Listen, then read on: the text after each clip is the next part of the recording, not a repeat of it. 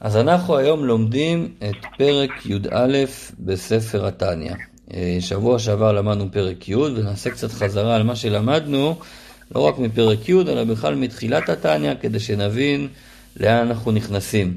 אה, כמו לפני כל פרק שאני אומר לכם, כל פרק בתניא זה מהפכה מחשבתית ותפיסתית, וזה משנה לגמרי את איך שאנחנו תופסים את המציאות, גם המציאות הגשמית, גם המציאות הרוחנית. זה משנה לגמרי את המושגים שהכרנו לפני זה, ולכן באמת, לפני שבאים ללמוד טניה, צריך לשים בצד את מה שאנחנו מכירים מלפני, כי לומדים פה דברים חדשים לגמרי, ותובנות והבנות אחרות לגמרי ממה שאנחנו מכירים. כתוב על רבי זרע, שכשהוא עלה מבבל לירושלים, והוא רצה להתחיל ללמוד את התלמוד הבבלי, כתוב שהוא עשה 40 או 100 תעניות כדי לשכוח את התלמוד הבבלי, כדי שיוכל ללמוד את התלמוד הירושלמי. טוב, אז כל אחד שואל, מה העניין בלשכוח? הרי לשכוח זה לא דבר טוב על פי תורה, צריך אה, לזכור כל מה שלומדים. מה העניין בזה שהוא שכח את מה שהוא למד? אלא מה, כמובן, לא שהוא שכח את הידע. הכוונה לשכוח את כל דפוסי ודפוסי החשיבה והתפיסות והשיטות של הלימוד בשביל להיות פנוי עכשיו ללימוד חדש מסוג אחר לגמרי. כבר מפרק א' בתניא, שאדמו"ר הזקן התחיל לדבר איתנו על ההגדרות של צדיק, רשע ובינוני, ראינו שזה לא ההגדרות שהכרנו עד שפתחנו את ספר התניא. עד שפתחנו את ספר התניא, צדיק היה אחד שעושה הרבה מעשים טובים. ודאי שיש לו גם עבירות, לכל אחד יש עבירות, לפחות יש לו יותר מצוות מעבירות, ככה חשבנו, וככה גם מובן מהגמרא ומהרמב"ם, וזה התפיסה השכיחה בעולם. רשע, מה חשבנו שזה רשע? רשע זה אחד שעושה הרבה עבירות, וברור שיש לו קצת מצוות, כל בן אדם יש לו קצת מצוות. בינוני זה אחד שהוא באמצע, חצי חצי, חצי עבירות וחצי מצוות, ככה חושבים רוב האנשים. אבל אדמו"ר הזקן כבר בפרק הראשון הראה לנו כל מיני מקורות מהגמרא וכולי, שאי אפשר להמשיך לחשוב ככה, כי זה לא מה שכתוב שם.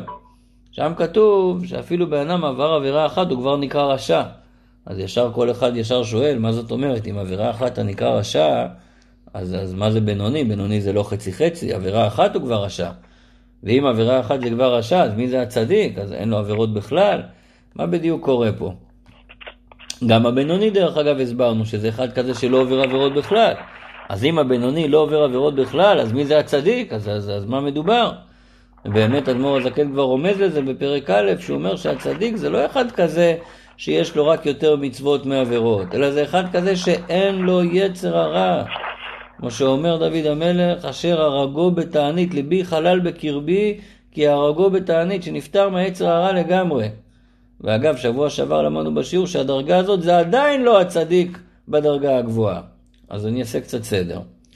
אחרי ששאלנו את כל השאלות האלה וראינו שאנחנו צריכים עכשיו להבין לגמרי מחדש את כל המושגים, אז uh, התחלנו לבאר, אדמו"ר הזקן התחיל להסביר ב...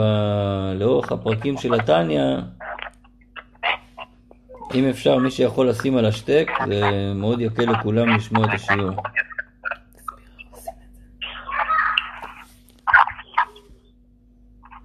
ואז לאורך ספר התניא, בפרקים הראשונים, פרקים א', ב', ג', ד', ה', אדמו"ר הזקן דיבר על הנפש האלוקית. פתאום הכרנו מה המהות האמיתית שלנו, שיש בנו נשמה, חלק אלוקה ממעל ממש, חלק מהקדוש ברוך הוא שמושתל בתוך כל אחד ואחד מאיתנו. למדנו על הכוחות של הנפש האלוקית, איך היא עובדת, יש לה חוכמה, יש לה בינה, יש לה דעת, חסד, גבורה, תפארת וכולי.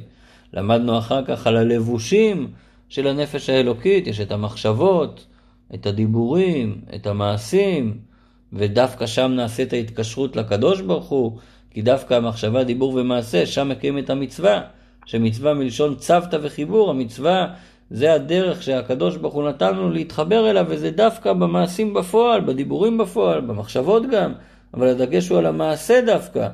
כמו שלמדנו בפרק ד', שהמעשה יותר נעלה אפילו מכל הרגשות, רגשות של אהבה, של יראה, במעשה יש מעלה, כי כשעושים מעשה שכתוב בתורה, אז זה חיבור הכי גבוה לקדוש ברוך הוא שיכול להיות. אחר כך למדנו על הנפש הבעמית בפרקים ו', ז', ח', זה לעומת זה עשה אלוקים אמרנו באותם פרקים, נגיד את זה שוב בפרק שנלמד היום, שכמו שלנפש האלוקית יש את הכוחות ואת הלבושים, גם לנפש הבעמית יש את זה. ואז למדנו באמת מה המשמעות של עבירה ולמה אנחנו כל כך נזהרים ומתרחקים מהעבירה. באותם פרקים אמרתי לכם איזה משפט שאני אחזור עליו שוב היום, שיש את מה שמכירים את חב"ד היום, את, הבדי, את הבתי חב"ד, ומסתכלים מבחוץ על השלוחים, ומסתכלים איזה אנשים נחמדים, ואיך הם עוזרים לכולם, והרבה פעמים מסתכלים איך הם חבר'ה מענים, ומדברים, ופתוחים, ו... אבל כשלומדים טניה פתאום רואים איזה דרישות עמוקות אדמו"ר הזקן, בעל התניא דורש מהחסידים בעבודה הפנימית בחיי היומיום שלהם.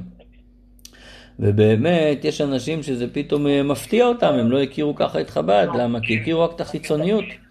אבל באמת כדי... באמת אין סתירה בין שני הדברים האלה, ובאמת אדרבה, חייב את שני הדברים, למה הכוונה?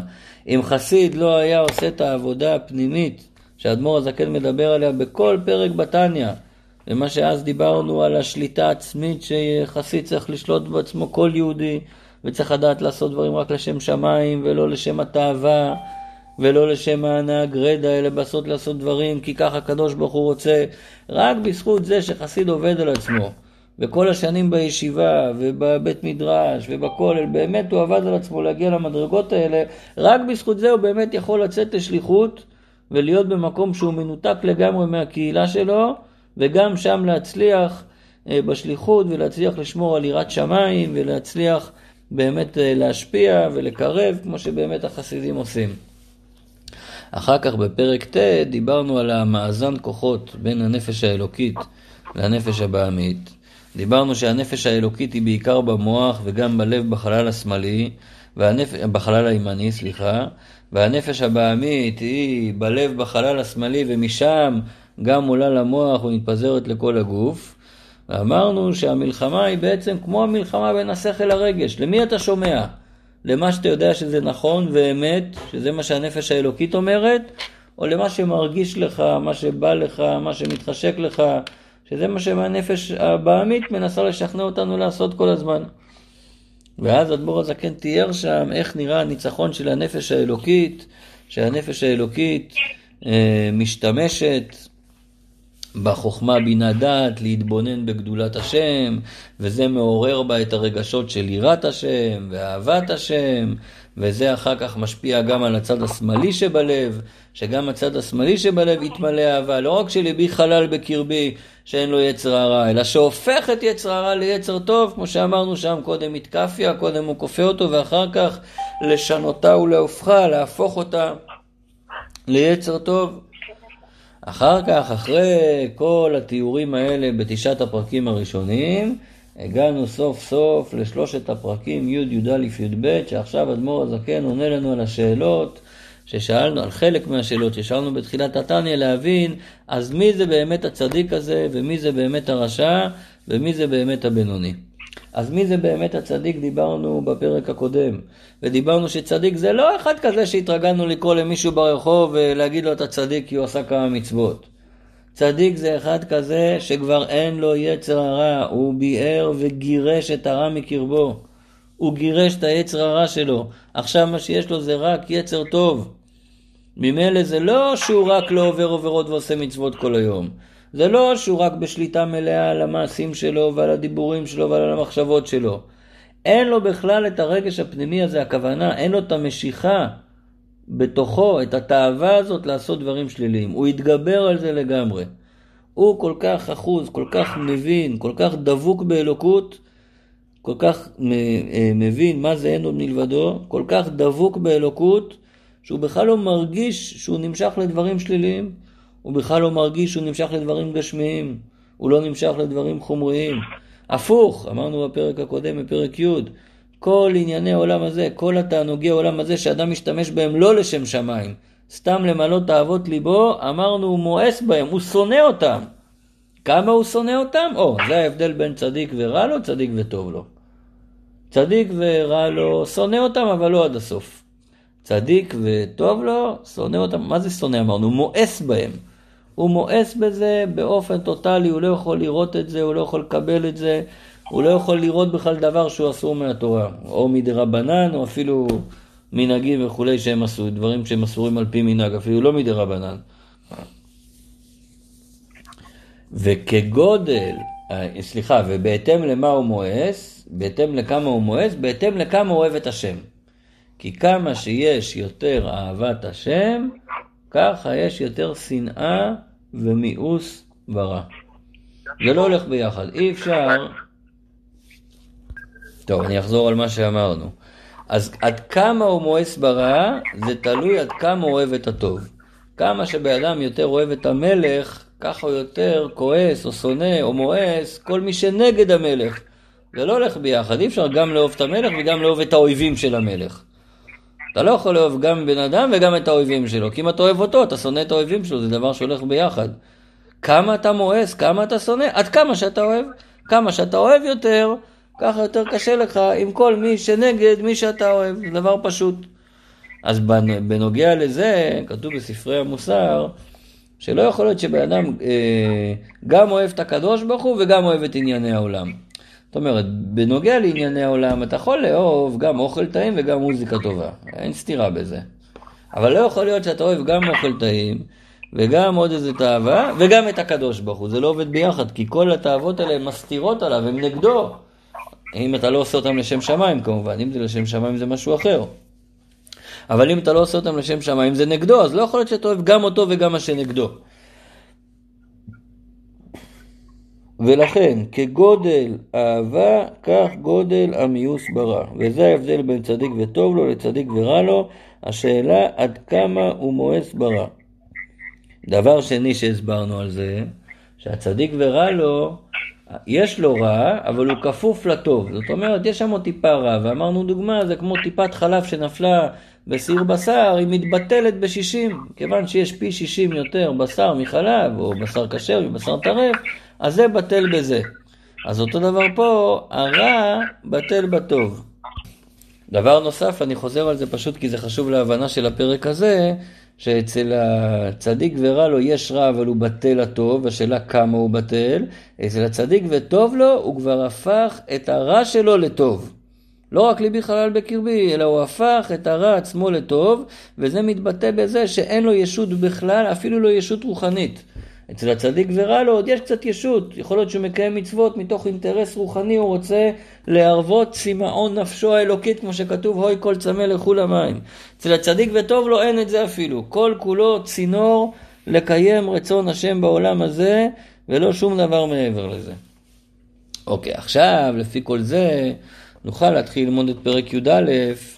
למה זה היה חשוב להגיד את הקטע האחרון? כי פרק י"א מתחיל במילים וזה לעומת זה רשע וטוב לו לעומת צדיק ורע לו. מי שיש ספרים ביד, אנחנו בעמוד 30, פרק י"א בחלק התחתון של העמוד. זה לעומת זה רשע וטוב לו לעומת צדיק ורע לו. כדי להבין את הרשע וטוב לו, היינו צריכים להבין את הצדיק ורע לו. מה אמרנו על צדיק ורע לו? שזה אחד כזה שהנפש האלוקית היא שולטת בו, אבל יש לו עדיין קצת רע. אז מה זה יהיה רשע וטוב לו? זה אחד כזה שהנפש הבעמית שולטת בו, אבל יש בו עדיין קצת טוב. רק מה, כמו שבצדיק ורע לא אמרנו השאלה כמה רע נשאר שם וכמה הוא בטל, פה נשאל לגבי הטוב. אני רוצה להקדים עוד איזה סיפור קצר לפני שניכנס עכשיו לפרק הזה, כי באמת זו תפיסה אחרת לגמרי ממה שמכירים, והרבה אנשים מאוד נבהלים מזה, ולכן חשוב לי מאוד uh, להקדים את זה.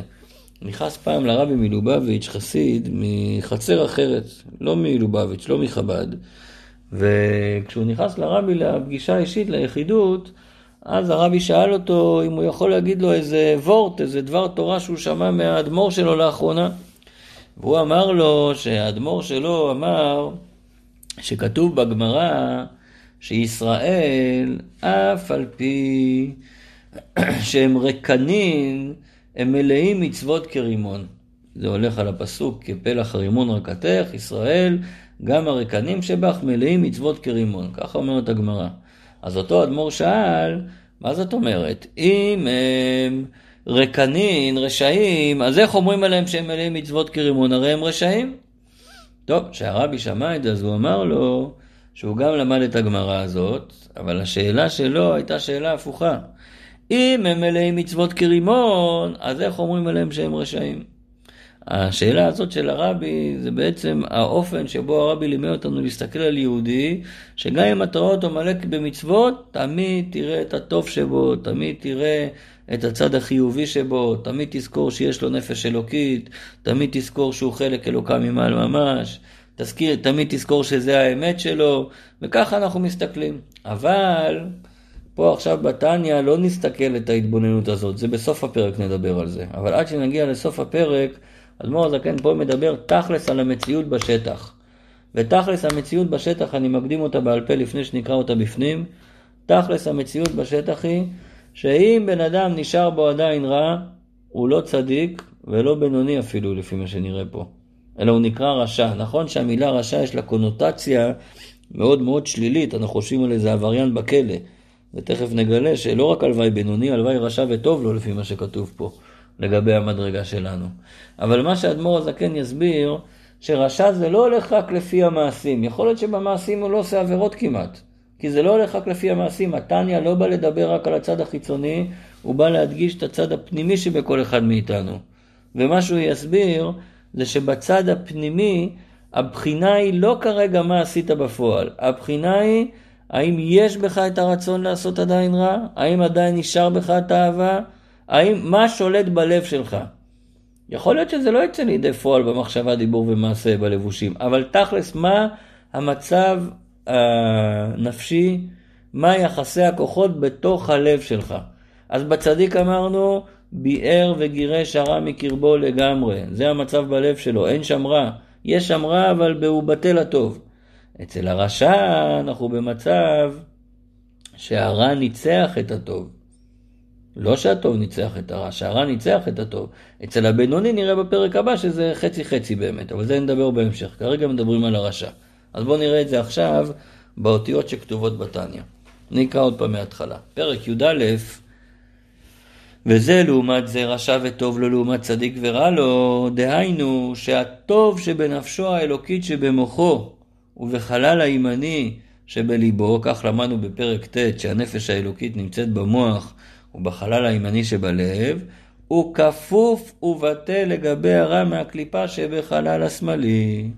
אצל מי שבהגדרה הזאת של רשע וטוב לו, אז מי שמנצח בלב זה עדיין הרע.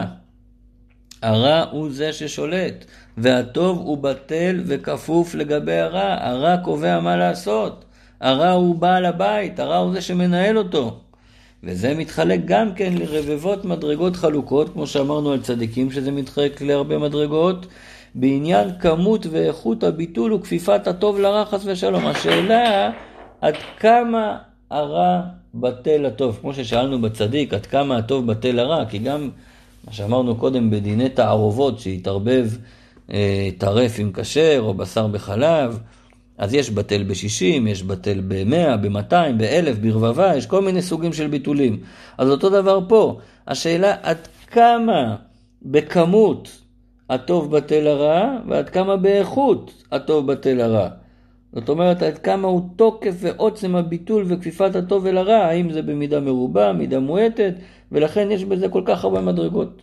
והאדמו"ר הזקן מתחיל דווקא מהמדרגות הגבוהות, זאת אומרת מאלה שהרע אצלה, שהטוב אצלם בטל קצת לרע, אבל באמת יש שם טוב. קודם תיארתי את זה קצת בצבעים קודרים, כאילו אין בו טוב כלל. לא, לא, לא, זה, זה רשע וטוב לו, יש בו טוב.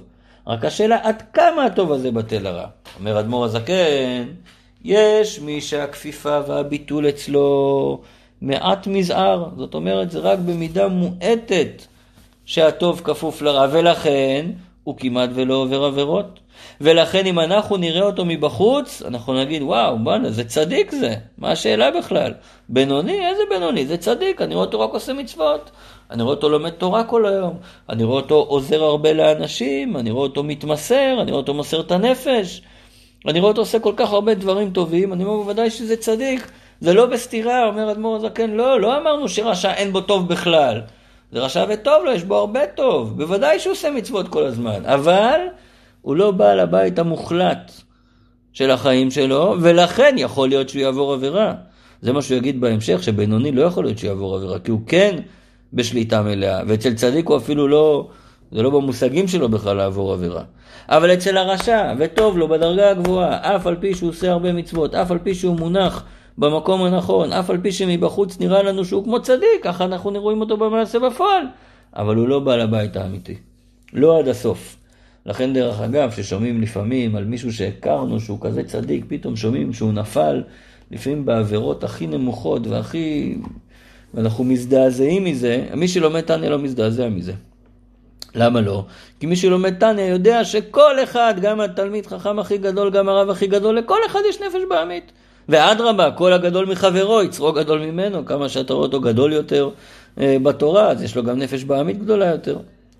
בכל אופן זה באופן כזה שהכפיפה והביטול אצלו מעט מזער, מזער, ואף גם זאת אינו בתמידות ולא תדיר לפרקים קרובים. זאת אומרת, מה שה...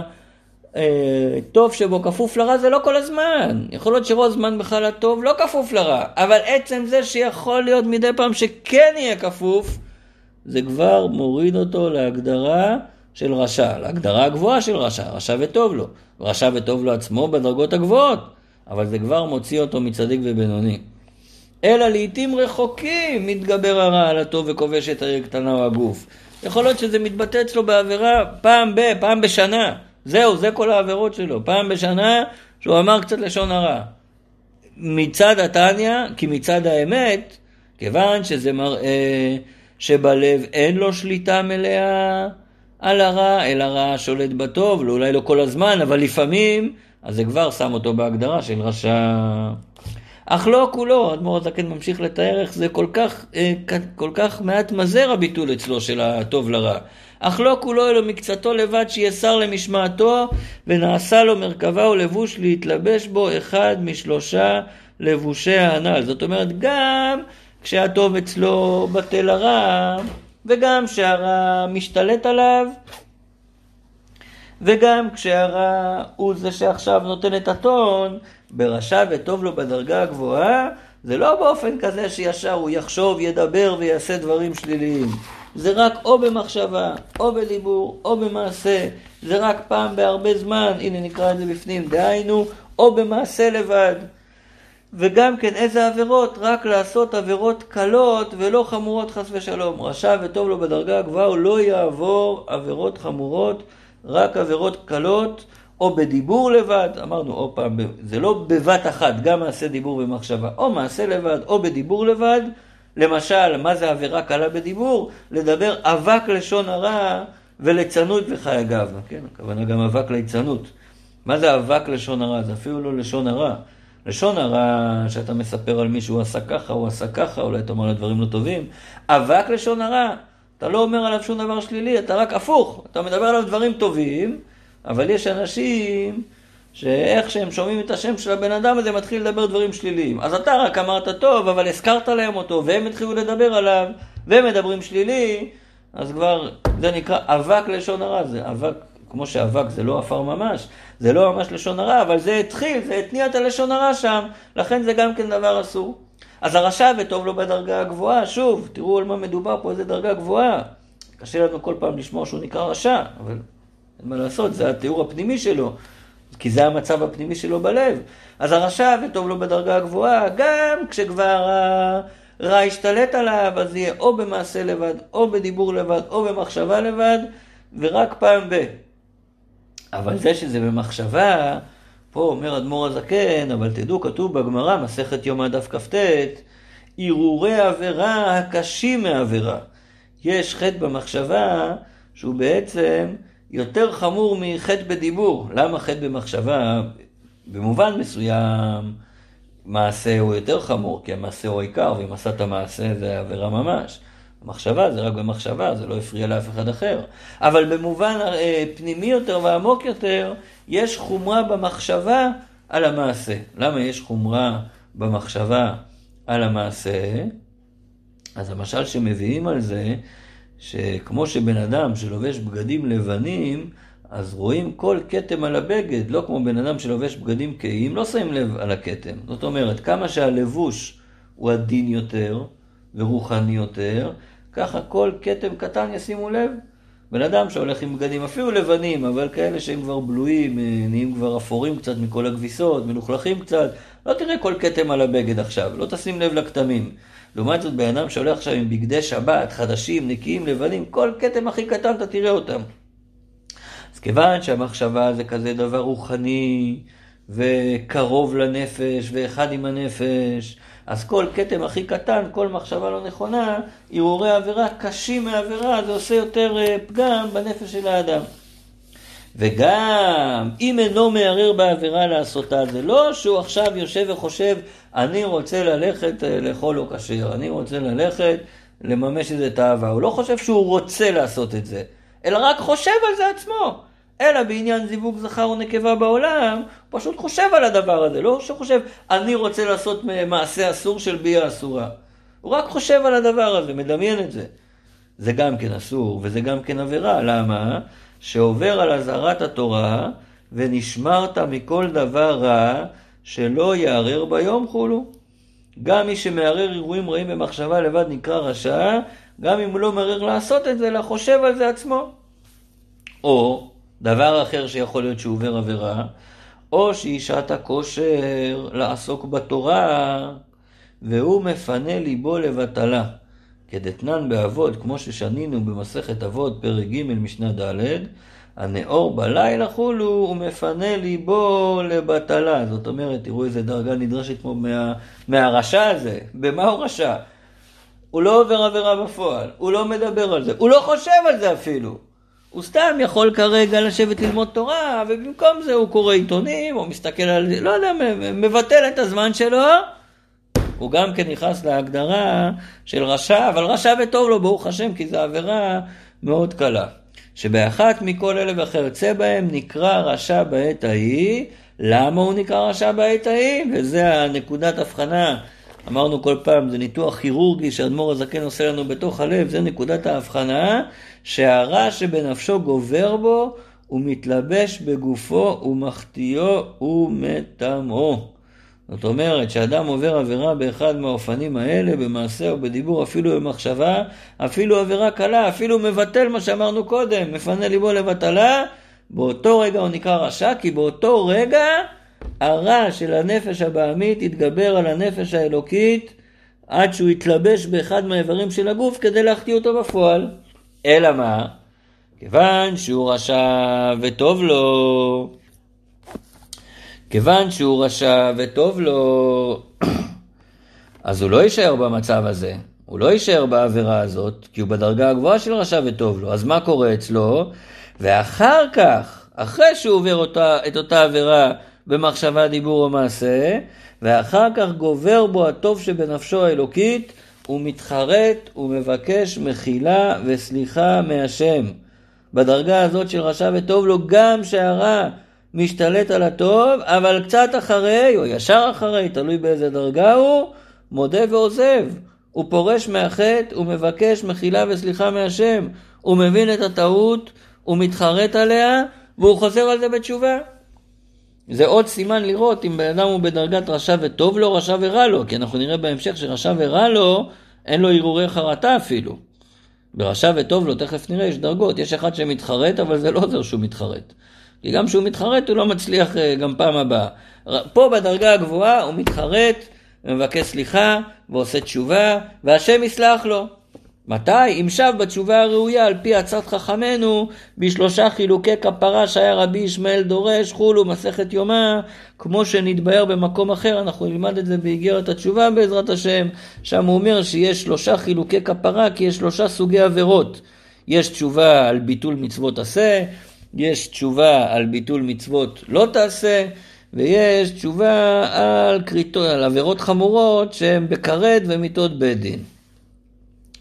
אז זה בינתיים מה שלמדנו, זה הרשע וטוב לו בדרגה הגבוהה, שנרגש בו עדיין הטוב של הנפש האלוקית, אלא שהטוב הזה כפוף ובטל לרע. השאלה עד כמה הוא כפוף ובטל לרע. עכשיו, ולכן זה מתבטא בכמה עבירות הוא יעבור, אם הוא במחשבה, דיבור או מעשה, אם הוא יתחרט, הוא לא יתחרט וכולי. עכשיו אנחנו מדברים, עכשיו בקטע הזה של הפרק נדבר אנחנו עברנו לעמוד הבא, בצד השמאלי של עמוד 30, עכשיו אנחנו מדברים על רשע וטוב לו בדרגה נמוכה יותר. ויש מי שהרע גובר בו יותר, עוד יותר הרע גובר על הטוב. יותר פעמים, ויותר זמן, יותר בכמות, ויותר באיכות. אז אם אלה זה לא רק עבירה פעם ב... וזה לא שהעבירה היא או במחשבה, או בדיבור, או במעשה, אלא ומתלבשים בו כל שלושה לבושים של הרעה, ומחטיאו בעבירות חמורות יותר, ובעיתים קרובים יותר. גם יכול להיות, קודם אמרנו שיבוא רק עבירות קלות ורק פעם ב... עכשיו הוא לעיתים נדירות, לעיתים רחוקות. פה הוא אומר גם העבירות שלו יהיו חמורות יותר, וגם זה יהיה בעיתים קרובים יותר.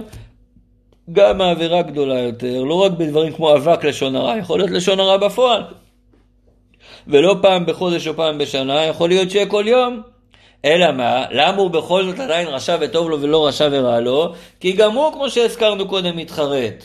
אך בינתיים מתחרט, ובאים לו הרהורי תשובה מבחינת הטוב שבנפשו, שמתגבר קצת בינתיים.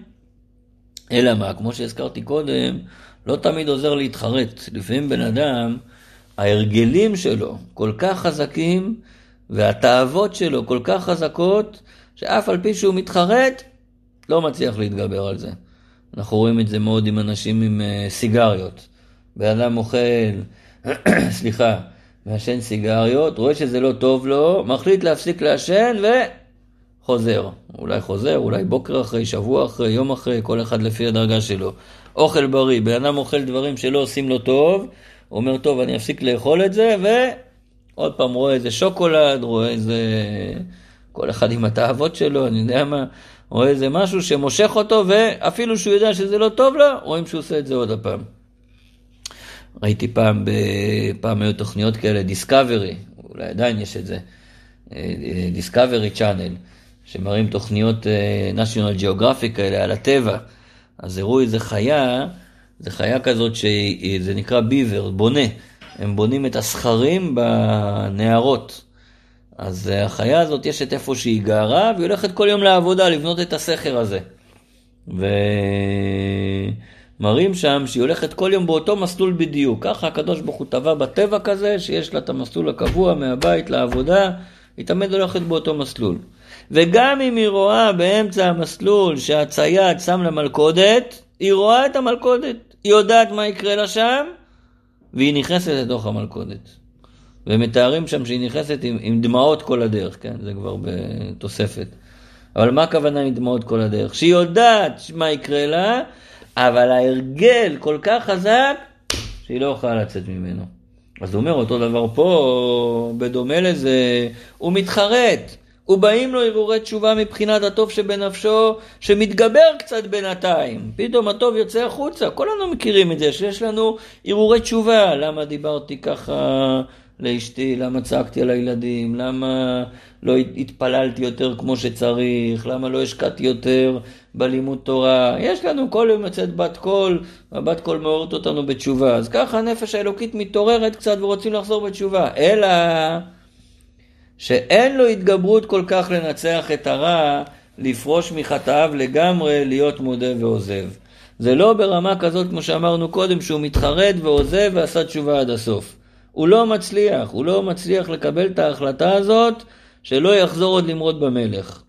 ועל זה אמרו רבותינו זיכרונם לברכה, רשעים מלאים חרטות. מה הכוונה? שיש בהם חרטות, הם מתחרטים כל הזמן, אבל לאו דווקא שהם עושים עם זה משהו.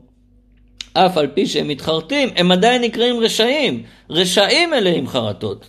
למה הוא עדיין נקרא רשע? כי אף על פי שהוא התחרט, אבל החרטה הזאת לא הצליחה להביא אותו לשינוי בפועל שהוא צריך לעשות. שעל הרשעים האלה אומר אדמו"ר הזקן, שהם רוב הרשעים שיש בחינת טוב בנפשם עדיין. זאת אומרת, זה הלוואי עלינו את הדרגה הזאת, וזו הדרגה של רובנו, רשע וטוב לו, שעושה מעשים טובים, שעושה מצוות, שמשתדל לו לעבור עבירות, אבל יכול להיות שיעבור עבירה. בזה שיכול להיות שהוא יעבור עבירה, בזה שהוא לא מופרך אצלו לחלוטין כל העניין של עבירות, בזה הוא נקרא רשע. למה הוא רשע וטוב לו? כי הטוב כן מתגבר מדי פעם. במה זה מתבטא? אז אם הוא היה בדרגה הגבוהה זה היה מתבטא בזה שהוא כמעט ולא עובר עבירה, ואם הוא עובר עבירה זה רק עבירה קטנה, וגם אז הוא מתחרט על זה. אם הוא רשע וטוב לו בדרגות הנמוכות יותר, זה מתבטא בזה שהוא עובר קצת יותר עבירות, ויכול להיות גם עבירות חמורות, והוא גם uh, מתחרט על זה, אבל לא תמיד החרטה הזאת באמת מוציאה אותו מהמצב שבו הוא נמצא. אז עכשיו שדיברנו על הדרגות האלה ברשע וטוב לו, עכשיו אדמו"ר הזקן עובר לדבר על הרשע ורע לו. מי זה הרשע ורע לו הזה? זה יהיה הסיום של הפרק. מי זה הרשע ורע לו? מה הדרגה שלו? במה מדובר פה? אומר בעל התניא, אך מי שאינו מתחרט לעולם, רשע ורע לו זה אחד כזה שכבר אין לו חרטות, הוא לא מתחרט על המעשים השליליים שלו. הוא כבר פרע קול. הוא לא מרגיש לא בסדר עם זה שהוא עובר עבירה. הוא לא מרגיש אה, מצפון על זה. הוא לא מרגיש שזה שלילי הדבר הזה. הוא לא מרגיש שהוא עשה משהו לא בסדר. הפוך, הוא אומר, אני בסדר, כל השאר לא בסדר. אך מי שאינו מתחרט לעולם, ואין באים לו הרהורי תשובה כלל, הוא נקרא רשע ורע לו. מה פירוש רשע ורע לו? שהרע שבנפשו הוא לבדו נשאר בקרבו, כי גבר כל כך על הטוב עד שנסתלק מקרבו. מה הכוונה נסתלק? אנחנו יודעים נסתלק, בחסידות תמיד מסבירים, נסתלק זה יתרומם. תכף אני אסביר את ההבדל. אבל רק לפני זה. הרשע וטוב לו, הוא יודע מה צריך לעשות. הוא יודע איפה צריך להיות, והוא משתדל. לא תמיד מצליח. הרשע ורע לו, הוא כבר פרע קול, הוא אומר לא. אני כבר לא צריך את זה, אני מסתדר לבד, אני לא צריך את המצוות, אין לי בעיה עם עבירות, הוא לא מרגיש אשמה שהוא לא שומר שבת, הוא לא מרגיש אשמה אה, שהוא, לא שומר, שהוא לא מניח תפילין, הוא מרגיש בסדר גמור עם עצמו. אז דרך אגב, אז מה באמת לגבי בן אדם, מה שאנחנו, בן אדם אה, לא דתי, אז איפה הוא נמצא היום? אבל בואו נשאל שאלה כזאת. השאלה היא, זה שהוא לא מתחרט שהוא לא שומר שבת, אנחנו צריכים לשאול, האם הוא מודע מה זה שבת בכלל? כי אם אדם נולד בבית לא דתי, ולא קיבל שום חינוך דתי, ולא יודע בכלל מה זה יהדות, ולא יודע מה זה תורה, ולא יודע מה זה מצוות, אז זה נקרא תינוק שנשבע, כמו תינוק שנשבע לבין הגויים, כמו יהודי שגדל אצל גויים, הוא לא יודע כלום על המצוות. אז זה לא שלא אכפת לו מהשבת, זה לא שהוא יודע את חומרת השבת והוא פרק עול והוא אומר לא אכפת לי. הוא לא ידע מעולם מהי חומרת השבת, מה הקדושה של השבת. אז כמובן שזה מצב, זה נקרא תינוק שנשבע. אבל פה מדובר על מישהו כזה שהוא יודע, והוא מבין, והוא אומר זה לא מעניין אותי. שהרע שבנפשו הוא לבדו נשאר בקרבו כי גבר כל כך על הטוב עד שנסתלק מקרבו. עכשיו שימו לב, אמרנו רשע וטוב לו כנגד, כנגד צדיק ורע לו. אז רשע ורע לו כנגד צדיק וטוב לו. עכשיו תראו את ההבדל. בצדיק וטוב לו אמרנו שהוא כל כך התגבר על הרע, שהוא הפך את הרע לטוב. פה, ברשע ורע לו, אדמו"ר הזקן לא אומר שהוא הפך את הטוב לרע, כי זה באמת אי אפשר לעשות. אי אפשר להפוך את הטוב של הנפש האלוקית לרע. הנפש האלוקית, עכשיו נחזור למה שדיברנו בסיפור הזה בתחילת השיעור. וזו ההסתגלות שהרבי לימד אותנו, וגם עכשיו נראה שאדמו"ר הזקן גם מלמד את זה.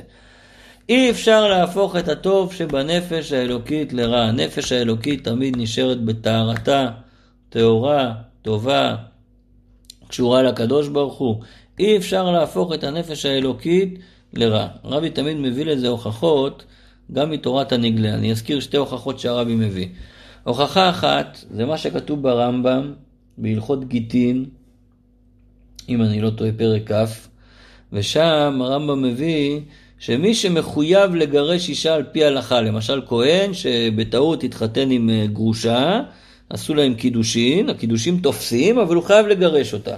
והוא לא מעוניין לגרש כרגע, מהסיבות שלו, לא חסר סיבות, הוא החליט שהוא לא רוצה לגרש אותה. אז אומר הרמב"ם, מה הדין של אחד כזה? כי בגירושים צריך שהמגרש יגיד, אני רוצה לגרש אותה, אם הוא לא אומר את זה, היא לא מגורשת. אז מה הדין של אחד כזה שהוא סרבן גט, הוא לא רוצה לגרש אותה? אז אומר הרמב"ם, כופים אותו עד שיאמר רוצה אני. מכים אותו, מרביצים לו עד שהוא יגיד אני רוצה לגרש אותה. לכאורה נשאלת השאלה, מה, מה עשינו בזה? הרי אם כל העניין שהוא צריך לרצות את זה, אז מה זה עוזר שירביצו לו? הוא לא רוצה את זה, הוא עושה את זה כשיפסיקו להרביץ לו. ואם לא צריך שהוא ירצה, אז למה צריך להרביץ לו? שלא ירצה, שהבית דין יגרש אותה. אלא מה אומר הרמב"ם? אף על פי שהוא אומר לך אני לא רוצה, תדע לך שהוא רוצה. כי כל יהודי בנפש האלוקית שלו, בתת מודע שלו, יש את הנפש האלוקית והוא רוצה לקיים את כל המצוות במקור שלו, בשורש שלו, בנפש האלוקית שלו. וזה שהוא אמר את זה רק אחרי שהרביצו לו, זה רק היה כדי לגלות את הנפש האלוקית. אבל המילים האלה רוצה אני הן אמיתיות. למה הן אמיתיות? כי אם על פי תורה הוא מחויב, זה מה שהוא רוצה. יהודי רוצה לעשות מה שהוא מחויב על פי תורה. ככה זה בפנימיות הנפש שלו. הוכחה שנייה שהרבי מביא לזה, זה צריך פה לשלב כמה דיונים שיש בגמרא. יש דיון אחד בגמרא, האם מצוות צריכות כוונה או לא. זאת אומרת, האם כשאני נותן צדקה, אני צריך להתכוון שכרגע אני נותן צדקה. או שגם אם סתם אני אתן למישהו כסף, בלי לחשוב על זה שזה מצווה, זה יתפוס בתור מצווה.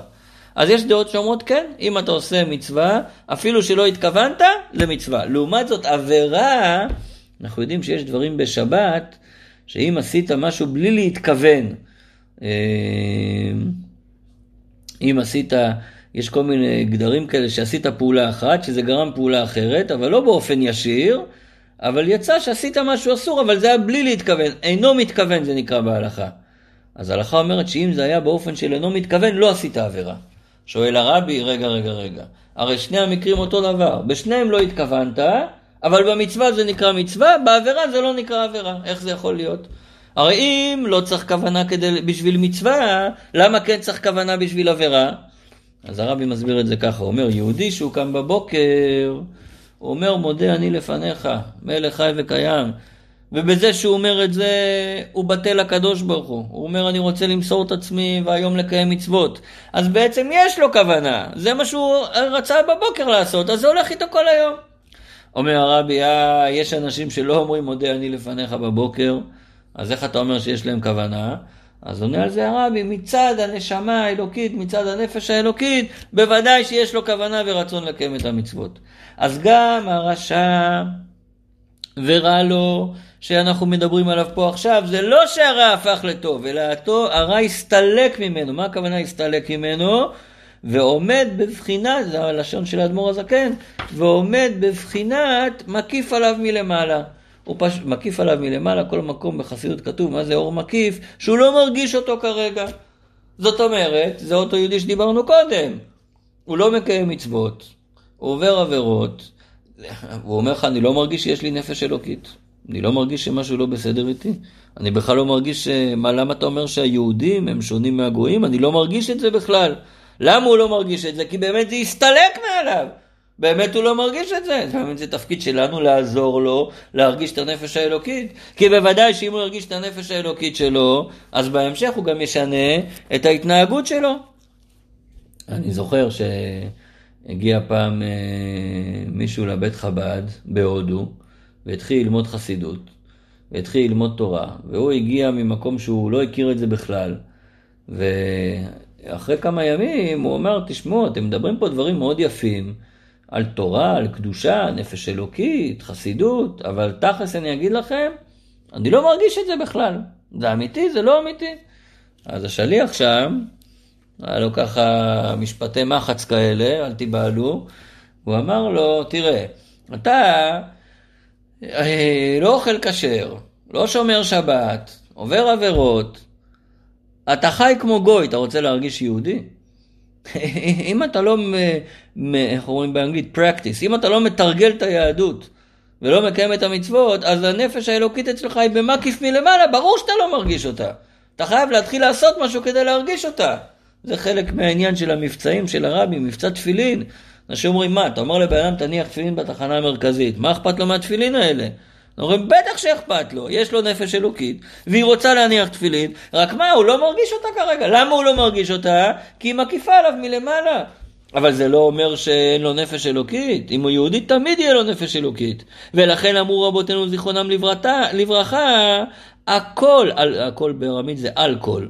הכל בעשרה שכינתא שריא, על כל עשרה מישראל, לא משנה מי העשרה האלה, גם אם הם רשעים, שכינתא שריא, השכינה שורה על כולם, פירוש לכולם יש את הנפש האלוקית הזאת.